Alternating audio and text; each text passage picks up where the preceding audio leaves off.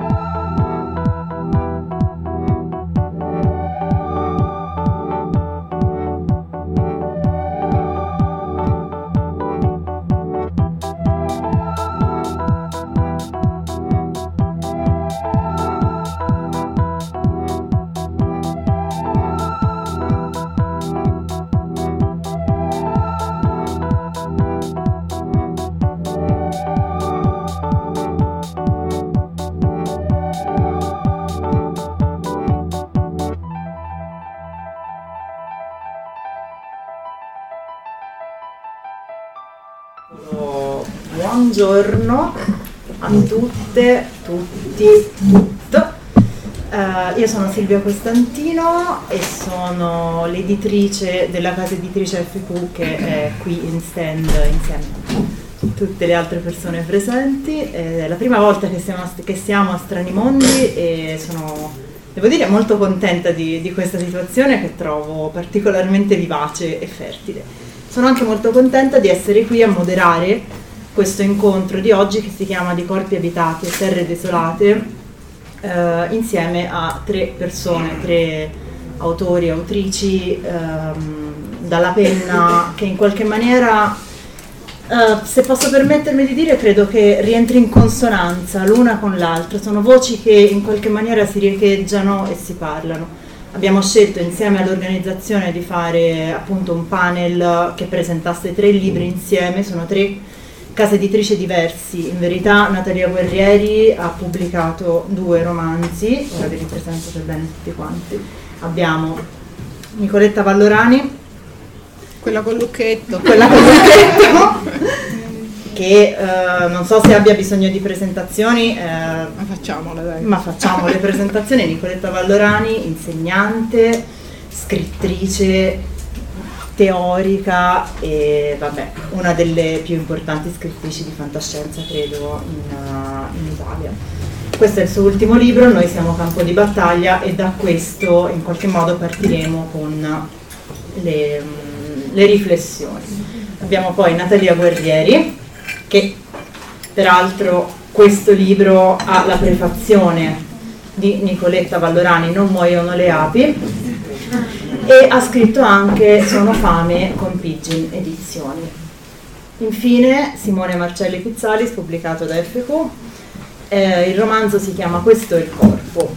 E anche qui c'è una storia che in qualche maniera eh, appunto come dicevo può andare eh, può, può, può, può, parlare con le altre. Vorrei iniziare per spiegare un po' questa cosa. Non starò a spiegare le trame perché non abbiamo tanto tempo eh, partendo dai titoli allora va bene qui adesso abbiamo non muoiono le api però io chiedo scusa ma parlerò di sono fame eh, è così allora, i titoli hanno una cosa interessante. Sono fame non ha l'io all'interno del titolo, quindi non ha il soggetto. Noi siamo campo di battaglia, ha un noi fortissimo, dichiaratissimo, che è la colonna portante di tutto quanto il romanzo di Nicoletta Vallorani. Questo è il corpo, è un'oggettificazione, quindi pone un oggetto davanti a sé. Questo ci porta in qualche maniera a riflettere sul ruolo delle identità che sono presenti all'interno di questi libri.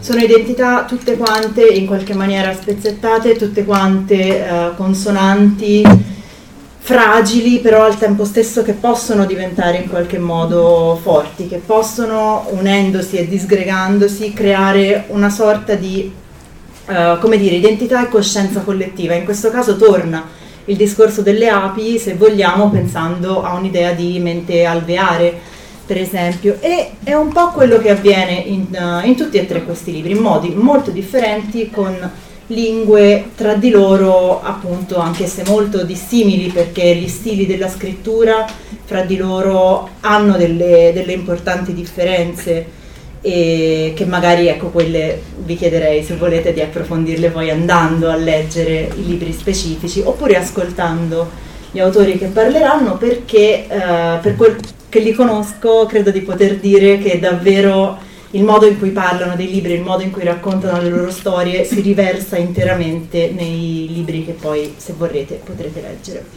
Io Um, ultima cosa che vorrei dire e che poi magari se volete potete un pochino approfondire, credo che questi libri possano in qualche modo entrare in un campo che possiamo definire distopico più che fantascientifico, uh, però più che di distopia vera e propria, quindi di futuri impossibili, parlerei forse quasi di, di, di, un, di un piccolo dislivello, quasi di un glitch in quello che è il presente, per tutti e tre, perché perché sono situazioni che conosciamo tutte quante perfettamente. Nessuno di questi libri racconta qualcosa che non sia già effettivamente plausibile o successo.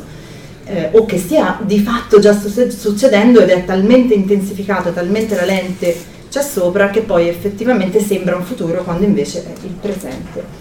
Allora io mi sono preparata tre domande piuttosto ampie in modo da dare a voi poi la possibilità di rispondere con più precisione. La prima riguarda appunto una cosa a cui ho già accennato, che è il, um, il ruolo di questo corpo, che è un corpo collettivo, è un corpo singolo ma disgregato, è una mente ma sono tante menti sono una prima persona plurale che viene utilizzata oppure una prima persona singolare che viene utilizzata in negativo, quindi in senso di solitudine. Non ci sono, non, è come se tutti questi libri mostrassero l'impossibilità di andare avanti da soli, di andare avanti in solitudine. La solitudine diventa dannosa, diventa causa di dolore, di fallimento. Guardo Natalia perché eh, Sono fame, il suo libro è molto incentrato su questo, racconta proprio la, la, storia di una persona che pur essendo una rondine, ovvero sia una, una fattorina, una corriera esatto, di queste che vanno in bicicletta e fanno le consegne a domicilio, vengono chiamate rondini e le rondini sono una moltitudine che si libera nel cielo e tutte quante queste metafore bellissime in verità sono persone singole, sole, povere, eh, affamate e, e solitarie, dove invece eh, nel, nei corpi di Simone Marcelli esiste la rabbia, esiste una volontà di farsi insieme per provocare ehm, un rovesciamento molto forte e nel libro di Nicoletta Vallorani addirittura si arriva proprio alla fusione completa di corpi e di menti, di persone che alla fine si fanno compost e diventano un giardino, diventano letteralmente il fertilizzante per quello che potrebbe essere una, un futuro forse possibile, forse impossibile. Vi, vi lascio parlare. Natalia non vede l'ora. ok, buonasera. E io la prima cosa che dico è che mi, so, mi sento veramente molto felice di essere proprio in mezzo tra Simone e Nicoletta, che per me sono due punti di riferimento in maniere diverse. Adesso starò tutto il tempo col collo teso, così tipo giraffa. E Nicoletta perché eh, l'ho letta e mi ha fatto scattare qualcosa eh, anni fa e mi ha fatto capire che si poteva scrivere eh, qualcosa di molto particolare e, e per me molto potente. Eh, utilizzando degli strumenti a cui magari non avrei pensato prima di, prima di leggerla e Simone perché è un po' come se fosse un, un, mio compagno di stormo, compagno, compagna. Io adesso mi sbaglierò più volte, a, um, voi intendete tutto come se io usassi la schwa, perché parlare con la schwa è un pochino più difficile secondo me che scriverlo, eh, perché non sono abituata a farlo. E, um, però questo intendo quando uso un maschile o un femminile, in realtà intendo lo schwa. Lo schwa. E quindi mi sento veramente, veramente in una botte di ferro. E, Ehm, e, sono molto curiosa anche di ascoltare loro. Eh, ha già detto quasi tutto in realtà Silvia, nel senso che eh, c'è questo slittamento nel titolo di cui lei parlava, sono fame, può essere riferito a una prima persona, io sono fame, prima persona singolare, oppure una terza persona plurale, loro sono fame. C'è questo, questa specie di... Mh, di lotta, di contrasto tra eh, la protagonista, mm, che si chiama Chiara ed è una ragazza che è fondamentalmente uscita dall'università, si affaccia eh, nel mondo del lavoro e pian piano scopre quanto questo mondo sia in realtà orrorifico e cannibalico alla fine. E eh, loro sono fame, eh, rappresenta invece la capitale, gli abitanti della capitale, che sono persone che si nutrono costantemente, ma di cui la capitale si nutre a sua volta costantemente, e quindi riprendendo un po' il titolo dell'incontro, che è quello di eh, corpi e terre, Sicuramente il corpo della capitale è un corpo pieno di corpi che a loro volta sono pieni di tutti i corpi che hanno mangiato, ma in senso invece interiore sono desolati, proprio come avete scelto il titolo di questa conferenza. Ed è un po' quello che diceva anche Silvia. Ehm, quello che mi premeva mostrare era l'impossibilità in questo mondo eh, dettato ancora dal, dal vecchio slogan di se ti impegni ce la fai, eh, uno su mille ce la fai, eccetera, eccetera, eccetera. Eh, la verità è che la lotta contro gli altri e come dice Anne anche la lotta interiorizzata contro noi stessi per auto-ottimizzarci no? e realizzarci il più possibile per essere continuamente performanti in realtà non ci porta che a un'immensa solitudine, il libro è pieno di persone, ogni volta che si apre un nuovo capitolo si, si presentano nuove persone, personaggi eh, ma vige ovunque una grande solitudine e come anche in Non muoiono le api, che è il libro che abbiamo qui sul tavolo, eh, l'idea che eh, la persona singola non ce la possa fare, tanto più in questo contesto in cui oggi viviamo, è per me un po' una linea comune di entrambi i romanzi.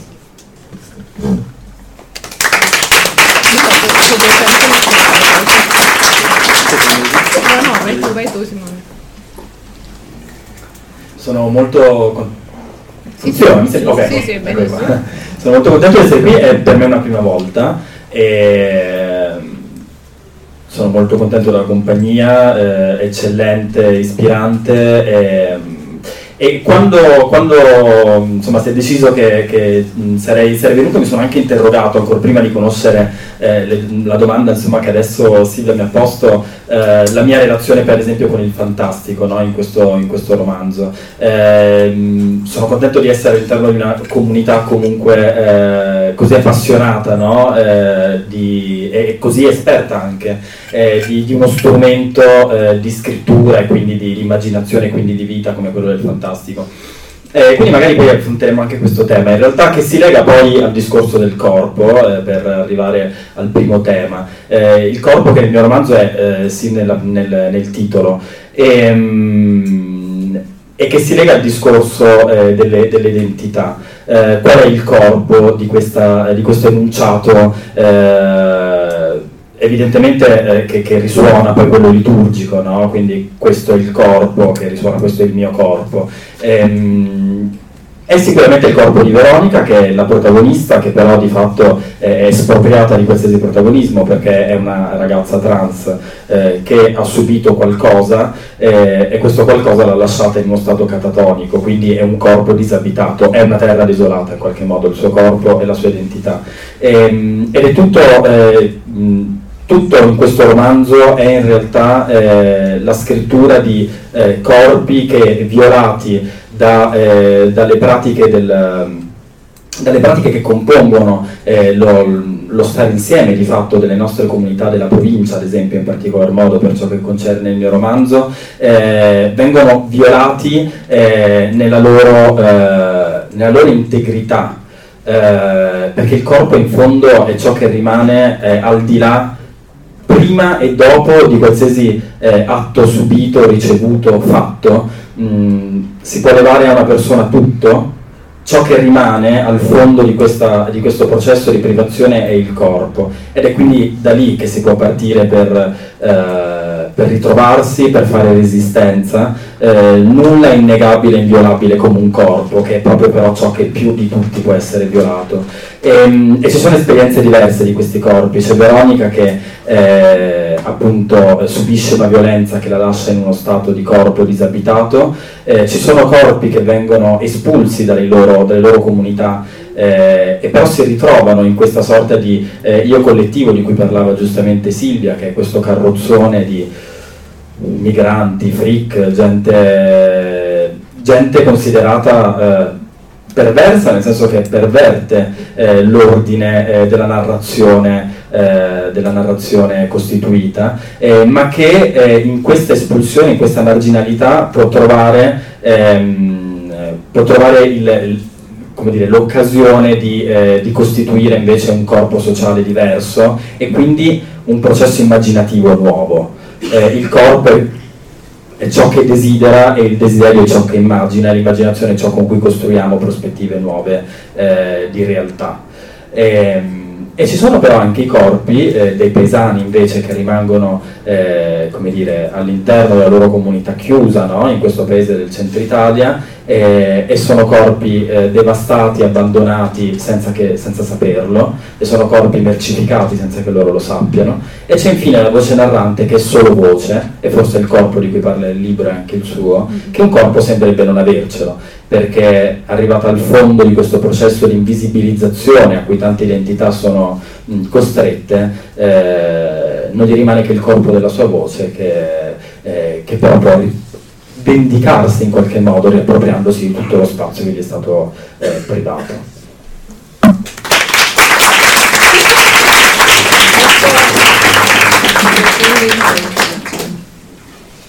Mi posso associare semplicemente a tutto quello che è stato detto, no, non funziona così. No, sono felicissima di essere qua con Simone e Natalia, sono stati due incontri particolari, nel senso che nel caso di Natalia eh, mi è stato, io non avevo idea di chi fosse, eh, e mi è stato chiesto di fare la prefazione appunto di questo suo primo romanzo, Non muoiono le api, e io ho detto, beh, se mi piace, però se non mi piace anche no, eh, forse anche scrivere, guardate, il romanzo fa schifo, non è una grande idea in una prefazione. E invece il romanzo mi è piaciuto molto e ancora di più mi è piaciuto Sono fame, per cui è stato un bellissimo incontro, un bellissimo incontro quello con Simone che invece dobbiamo a Silvia, nel senso che Silvia, eh, con la quale ci eravamo praticamente appena conosciuti, eh, e che è un'ottima, ottima editrice insieme a Francesco Quattraro, mi ha mandato su, non mi manda i suoi libri, mi ha mandato questo dicendo secondo me questo ti piace, questo tocca le tue corde. E in effetti anche da quello che diceva Simone, che rispecchia molto bene il contenuto di questo romanzo complesso in, in, cui Simone sceglie una scrittura eh, eh, difficile, non, non certo di, di, semplice lettura, estremamente vicina alla materialità di questi corpi, eh, eh di questi corpi in transizione, in qualche modo che tu hai descritto eh, molto sapientemente. Insomma, io ho, ho, riconosciuto un elemento di originalità, ma anche una contiguità, una familiarità, la stessa familiarità che in qualche modo avevo trovato in Natalia e quindi è proprio un noi quello che è seduto a questo tavolo, lo stesso noi che eh, mi è piaciuto descrivere in questa ultima storia, che è il terzo romanzo di una trilogia interamente dedicata a Milano, come potrebbe essere, non Milano come sarà, perché come dice come diceva Le Guin rispondendo a, a, a, un trampiano, noi non siamo profeti, gli scrittori di fantascienza non sono profeti, noi raccontiamo storie, però queste storie possono essere molto utili a capire che cosa vogliamo fare del nostro futuro. Per cui io qua mi sono messa a raccontare una storia che è una storia di coppie, sempre parlo di coppie, per quello mi piaceva molto quello, quello che avete detto voi e ci tenevo che foste voi i primi a parlare perché non so come dire, io ho intenzione di vivere fino a 150 anni, però comunque non, non ne ho 20 e, e, e, e, quindi è importante che ci sia un passaggio di testimone e sono strafelice che in questo momento della mia vita mi capita spessissimo di avere a che fare, di essere seduta a tavolo con persone molto più giovani che stanno cercando di, fare, di portare avanti il ragionamento che ho iniziato io. Allora di nuovo questo è un noi e io in questo romanzo sentivo proprio l'esigenza di adottare una voce collettiva dopo aver, io sono una scrittrice da io, nel senso che c'è spesso una voce narrante che è un narratore in prima persona, narratore o narratrice. In effetti la trilogia di Milano era cominciata con un narratore, ma una voce narrante maschile. Um, qua mi sono detta è un momento diverso, usciamo da due anni di pandemia, uh, la tendenza all'individualismo che è tipica di ogni società patriarcale, capitalista, si è estremizzata, siamo tutti furibondi, abbiamo capu- capito spero che non possiamo vivere da soli, proviamo a fare un ragionamento che recuperi il senso di una collettività, il senso delle relazioni, ma non riesco più a dire comunità perché nel primo, nel primo panel di stamattina in effetti mi è stato fatto notare che comunità è anche una parola che va risemantizzata, nel senso che la comunità può anche essere chiusa, può anche essere non accogliente, può anche imporre delle regole importanti, anzi questo è il significato che più spesso attribuiamo al termine comunità. Io questo sono un po' lenta, l'ho capito stamattina. Il mio senso di comunità in realtà sta in un'altra dimensione, sta nella dimensione che attraversa questa storia, che ha come protagonisti appunto un gruppo di ragazzi che in una situazione abbastanza simile a quella che abbiamo uh, vissuto, eh, si trova a pagare il prezzo di una colpa che non ha. E in fondo è quello che noi adulti, almeno nel mio contesto, io faccio l'insegnante, l'unica cosa che so fare bene, scrivere è un'altra roba. Però insomma, scrivere e respirare, poi farlo bene o no, non lo so, devono dirlo lettrici e lettori. Però sono brava a insegnare e quindi, ed è prezioso avere, fare un mestiere di questo tipo quando sei capace per... Uh, per una benedizione di stabilire un, un, rapporto con i ragazzi. Allora io quello a cui ho assistito negli ultimi dieci anni di lavoro che ho fatto è una progressiva deprivazione della speranza dei più giovani, una progressiva insistenza sul fatto sull'assenza di possibilità. Adesso finite qui, io insegno in materie umanistiche, quindi insegno neuroscienze. E quindi ci trovavamo, io stessa mi trovavo sbagliando a dire sempre più spesso, vabbè, tanto che fate, laureatevi, ma tanto poi non c'è fretta, fate anche con calma perché tanto poi dove andate? Mi sono resa conto tardivamente che a forza di dare queste mazzate noi non solo non sentivamo, non ascoltavamo la voce di cui parlavano Natalia e, e, e Simone, ma anche costruivamo, uh, usavamo i ragazzi come fertilizzanti di un futuro che, che deve, ancora, deve ancora arrivare. Allora ho voluto raccontare in modo esplicito che è questo che fa la fantascienza, estrapola, no? tira fuori da quello che si sta vivendo, qualcosa che normalmente non vediamo, prende la caffettiera e la mette in camera da letto, perché poi in camera da letto tutti la notano, in cucina, in cucina non se ne accorge nessuno. E c'è anche tantissimo del mio mestiere, perché c'è una figura di prof che è, secondo me come le prof dovrebbero essere, cioè è in relazione con questo gruppo di ragazzi che praticano la rivoluzione di fatto, anche questo l'ho detto stamattina, aveva questa cosa che bisogna davvero fare una rivoluzione, secondo me è una necessità assoluta, è una necessità assoluta che ci sta raccontando non solo la politica, e non aprirei questo discorso perché meglio di no, eh, ma anche l'ambiente, ma anche il mondo in cui viviamo, ma anche la frequenza con cui eh, facciamo fatica a controllare il nostro corpo, questo corpo che ha perso solidità, comunque un tempo quello era il corpo, appunto, quello era il corpo, ci nascevi. Ed era quella roba lì, non, non, non poteva essere una cosa diversa, adesso lo possiamo modificare, adesso possiamo fare delle scelte, ma questo se da una parte è liberatorio, dall'altra è la cancellazione di qualcosa di sicuro. Noi avevamo un'identità che coincideva con il nostro corpo, adesso non è più così. Allora anche, anche un po' di questo si parla in questa storia, eh, anche di questo si parla di personaggi che hanno voluto costruirsi eh, fisicamente, hanno voluto costruire questa loro parete visibile rispecchiando un'identità che avevano in mente e hanno creato pezzi che non riescono più, che non riescono più a stare assieme. Quindi è assolutamente vero e sono veramente onorata che si riconoscano delle familiarità tra quello che io scrivo e quello che hanno scritto, quello che scrivono, eh, perché continueranno sicuramente tutti e due, non ve li toglierete di torno, ma neanche me veramente. e, e, quello che scrivono Natalia e, e Simone e non concordo tanto con quello che diceva Silvia, cioè non è una possibilità leggere i loro due libri, è una necessità, quindi comprateli e leggeteli, comprateli anche perché editori che fanno un lavoro così vanno assolutamente sostenuti, perché meno male che ci sono, ecco qua.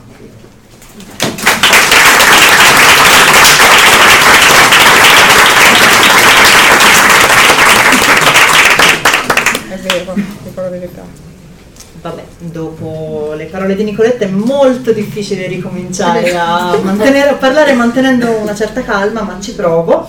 E ci provo in realtà parlando di una cosa che è già leggermente emersa dalle cose che sono state dette e che è eh, il discorso invece, adesso abbiamo parlato un po' di corpi e di coscienza collettiva e di collettività e di comunità, invece adesso vorrei parlare del, del, della sua controparte, quindi della parte speculare, diciamo che c'è in ogni romanzo esplicitamente, appunto abbiamo parlato di trilogia di Milano, Natalia ha parlato di Capitale, qui eh, nel libro di Simone Marcelli c'è invece un, un, paese di provincia e quindi l'ambiente, l'ambiente che ci circonda sia climaticamente, tutti i climi piuttosto faticosi dentro questi libri, sia appunto a livello di territorio. Stiamo parlando di città che magari, ehm, che penso alla capitale che, di cui si parla in Sonofame, è esattamente una qualsiasi capitale europea italiana esattamente come ce la possiamo immaginare, solo che come dicevo, come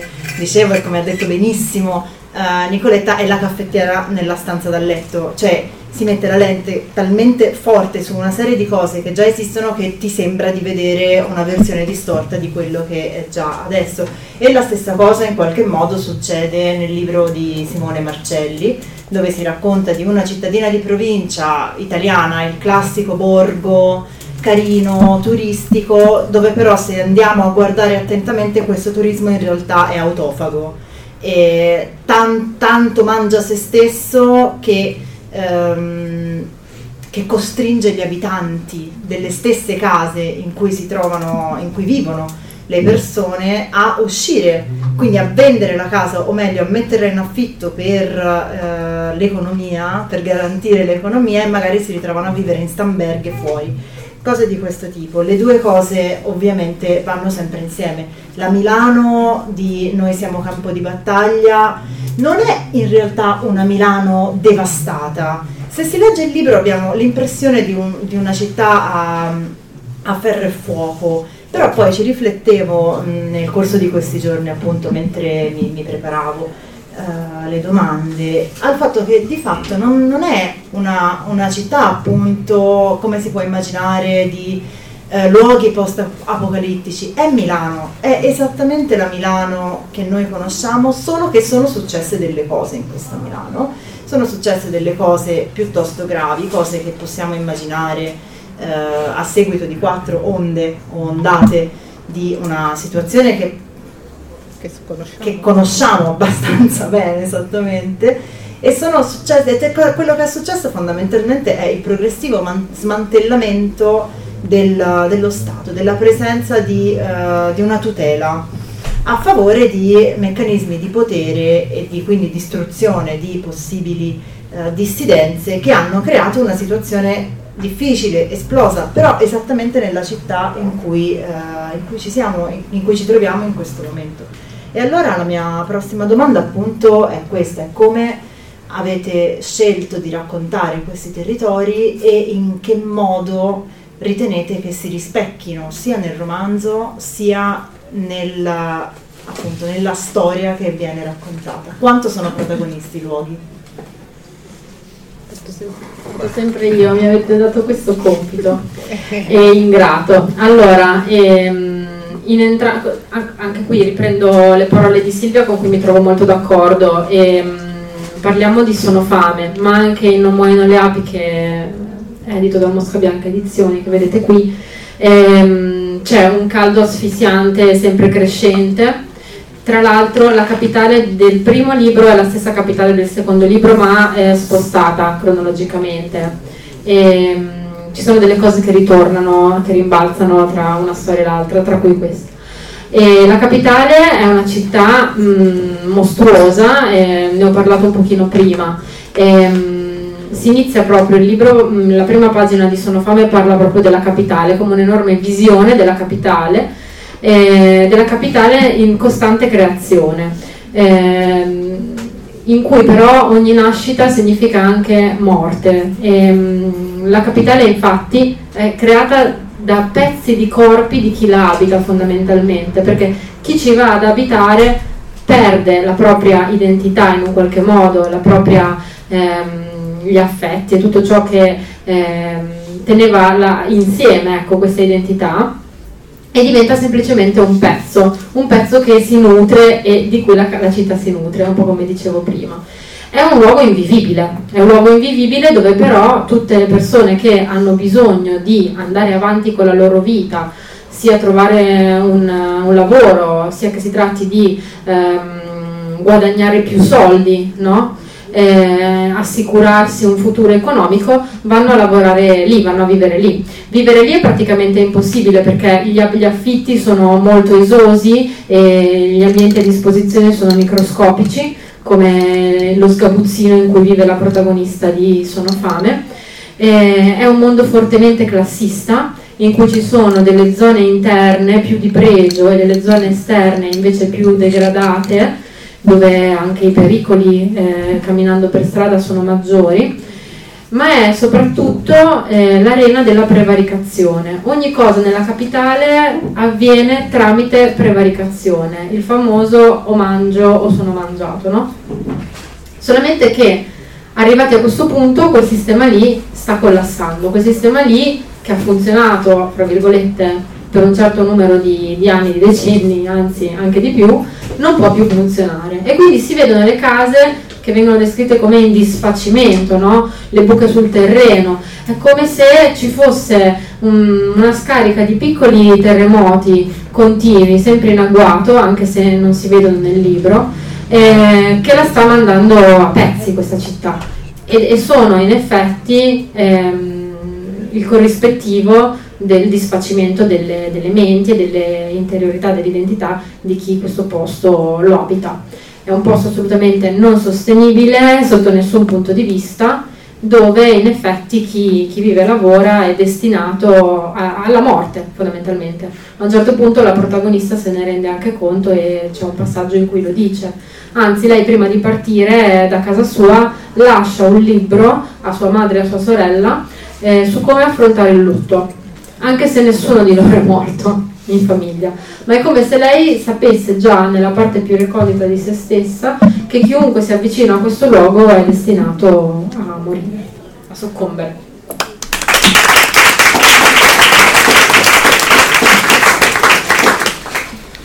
Cercherò di, essere, di non dilungarmi e essere breve. Il, um, la, il, la, questione della, della, Terra, dello spazio, della spazialità eh, è centrale. Sono contento che mi abbia fatto questa domanda eh, nel mio romanzo perché, eh, partendo innanzitutto dall'ambientazione, si ambienta appunto in un paese del centro Italia, eh, trasfigurato però da due fenomeni fondamentalmente, da eh, una turistificazione eh, proprio mm, vorace, cannibalica e da un cambiamento climatico francamente implausibile perché io faccio eh, un utilizzo ehm, cospicuo del, ad esempio di, di specie di, di, di, nomi scientifici insomma proprio dalla, eh, dalla descrizione di Linneo quindi di, ehm, piante alloctone. Eh, le metto insieme però senza troppa coerenza. Sono tutte piante che vengono da, da latitudini tropicali subtropicali non necessariamente possono vivere insieme. Non mi interessava la, la credibilità in questo mi interessava eh, porre ehm,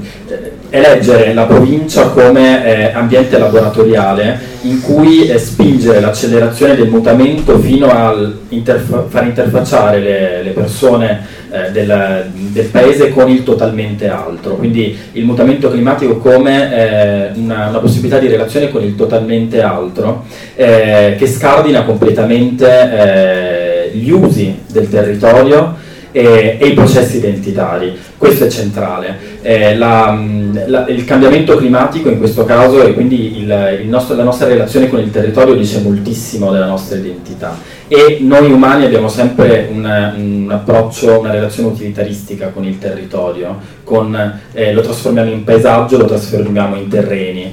Eh, eh, indicare, eh, inserire degli elementi eh, di cambiamento climatico ma anche ad esempio eh, di storia geologica, eh, introduce eh, il concetto del, anche dell'esperienza del tempo profondo, quindi una dilatazione del tempo che in realtà mette in prospettiva completamente differente i processi identitari. Ehm, e così facendo consente di comprendere come ehm, questi processi identitari appunto talvolta si, eh, dire, si blocchino in una strozzatura e questo, questo, mi voglio riagganciare anche al discorso di comunità, che, il concetto di comunità che eh, giustamente eh, citava Nicoletta, ovvero cos'è di fatto una comunità.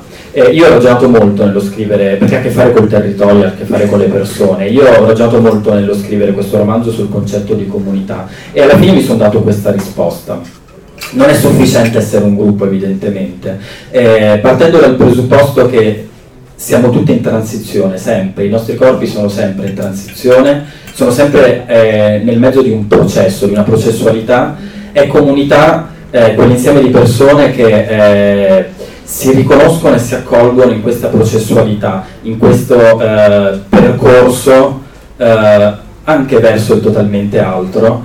Eh, non è comunità quel gruppo di persone invece che strozza la propria processualità, che nega la processualità della propria costruzione dell'identità in divenire e si dà come prodotto, perché se non sei in processo, se non sei in processo, sei un prodotto. Ed ecco, che, eh, ed ecco poi il senso di questa turistificazione. Le nostre comunità paesane molto spesso sostituiscono i processi identitari all'immagine di ciò che sono stati o di ciò che eh, si sono raccontati essere e dal fuori si è raccontato che fossero e diventano prodotti. Eh, vengono venduti, come, vendute, eh, come viene venduta l'identità e, e, i suoi usi e i suoi costumi in questo paese. Eh, ed è in questo meccanismo che si inseriscono ovviamente i, i processi per di marginalizzazione di chi invece permane all'interno della processualità, di chi si riconosce come corpo in transizione. Eh, e l'immagine eh, di sé che, che, che, Calibano non accetta no? nel riflesso allo specchio, per citare Oscar Wilde. Eh, la, il, il, divenire dell'altro fa paura quando eh, sappiamo ma non vogliamo ammettere di essere diventati dei prodotti.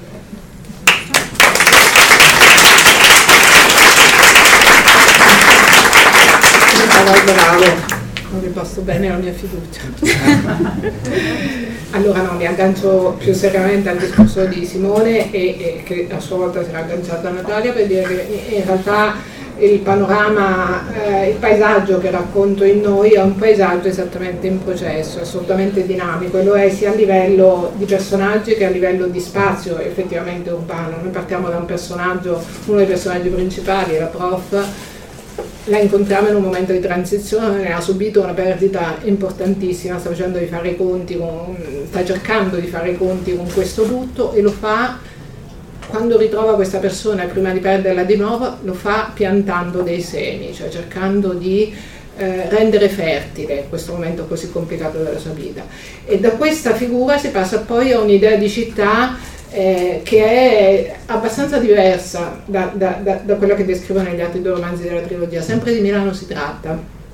tre romanzi non sono strettamente collegati, possono essere letti assolutamente da soli, ci sono dei personaggi che ricorrono, ma la città è sempre quella in momenti diversi. Però questo è l'unico romanzo in cui la città è un organismo, cioè la città respira, la città dentro il romanzo si identifica con questo gruppo di ragazzi, o meglio il contrario, i ragazzi sono capaci di sentire il respiro della città e quindi sono capaci di sentirne il processo, l'evoluzione, sono capaci di sentire come cambia e sono capaci anche di pensare che questo cambiamento possa essere in una direzione positiva. Allora anche questo un pochino l'ho accennato anche nel, nell'incontro precedente, eh, però mi pare importante, i ragazzi fanno giardino, i ragazzi non si riuniscono, fanno giardino, cioè entrano in comunicazione tra loro ed entrano in comunicazione e riescono a sentire il respiro della città. Ma questo è un grosso cambiamento, secondo me, è un cambiamento che ancora dobbiamo imparare e coincide con eh, la necessità, che si è ribadita molte volte, di entrare in un altro ritmo, cioè di capire che appunto le cose cambiano, che le regole di un tempo non valgono più, che comunque intorno a noi c'è un intero mondo che respira, che anche le cose hanno una memoria e questo i ragazzi del romanzo sono in grado di capirlo e per questo sono in grado di far crescere il giardino.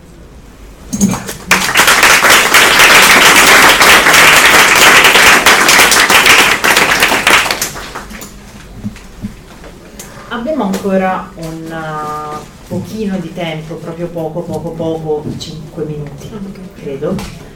E ha, prima io avrei un'altra domanda, però prima vorrei sapere se magari qualcuno di voi ha qualcosa da aggiungere, qualcosa da chiedere, qualche curiosità che altrimenti può tranquillamente essere poi rivolta in privato ah, nei, nei rispettivi Ci troverete in giro. E, no? Bene, allora, allora molto interrogo, velocemente. Interrogo. no, allora vi chiedo veramente una battuta, tanto è una cosa di cui anche in questo caso abbiamo già abbastanza parlato, però è una cosa che trovo interessantissima in realtà, forse è la più multiforme eh, delle presenze nel vostro libro ed è l'invisibilità. È una parola che ricorre tanto in tutti e tre i romanzi, invisibile, essere invisibile, farsi invisibile, nel bene e nel male. È una parola in qualche modo duplice, è sia appunto un vantaggio che talvolta uno svantaggio, può assumere tante forme, ha tante forme nei vostri romanzi e quindi vi chiederei soltanto di dire veramente poche parole su cosa pensate dell'invisibilità. Allora, io voglio essere veramente molto breve.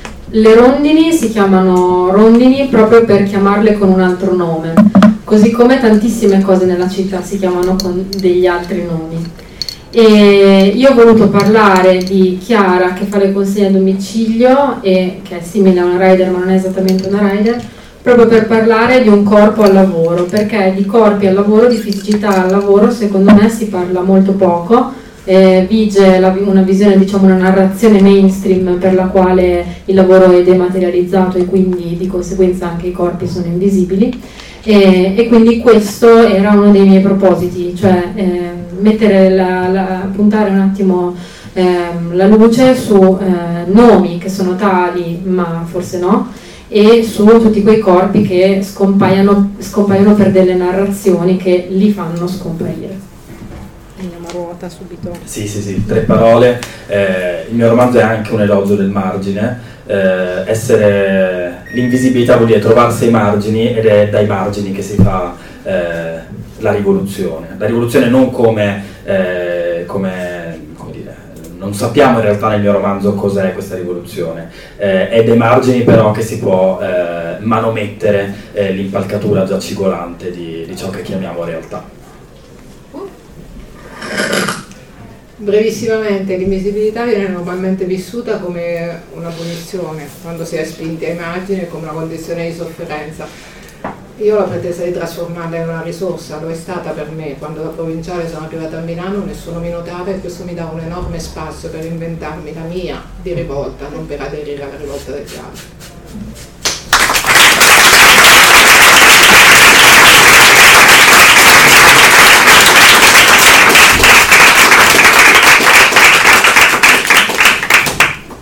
Grazie.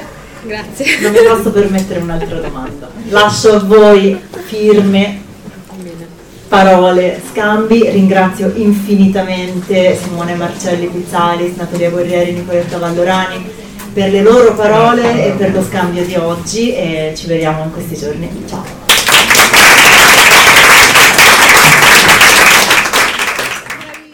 Avete ascoltato Fantascientificast, podcast di fantascienza e cronache dalla galassia, da un'idea di Paolo Bianchi e Omar Serafini con il contributo cibernetico del Cylon Prof. Massimo De Santo. Potete seguirci ed interagire con noi sul nostro sito fantascientificast.com, sul profilo Instagram Fantascientificast, sul canale Telegram Fantascientificast e sulla nostra community Telegram t.me slash fsc community.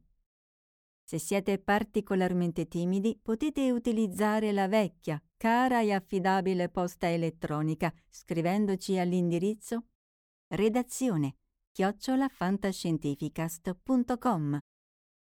Tutte le puntate sono disponibili sul nostro sito e su tutti i principali servizi di streaming on demand. Se volete sostenere il nostro progetto offrendoci una birra rumulana o un gotto esplosivo pangalattico, Troverete tutte le informazioni e modalità nell'apposita sezione del nostro sito. Il podcast ha carattere esclusivamente ricreativo e divulgativo. Non ha alcun scopo di lucro e viene diffuso gratuitamente. Fantascientificast è una produzione amatoriale. Non si intende infrangere alcun copyright, i cui diritti appartengono ai rispettivi detentori. Autorizzazione SIAE 5612I 5359. Nessun byte e nessun tribolo sono stati maltrattati durante la produzione di questo podcast. Val 9000 e l'equipaggio di Fantascientificast vi augurano lunga vita e prosperità e vi danno appuntamento al prossimo episodio lungo la rotta di Kessel. E ricordate, la fantascienza finge di guardare dentro il futuro, ma in realtà guarda il riflesso della verità che è davanti a noi.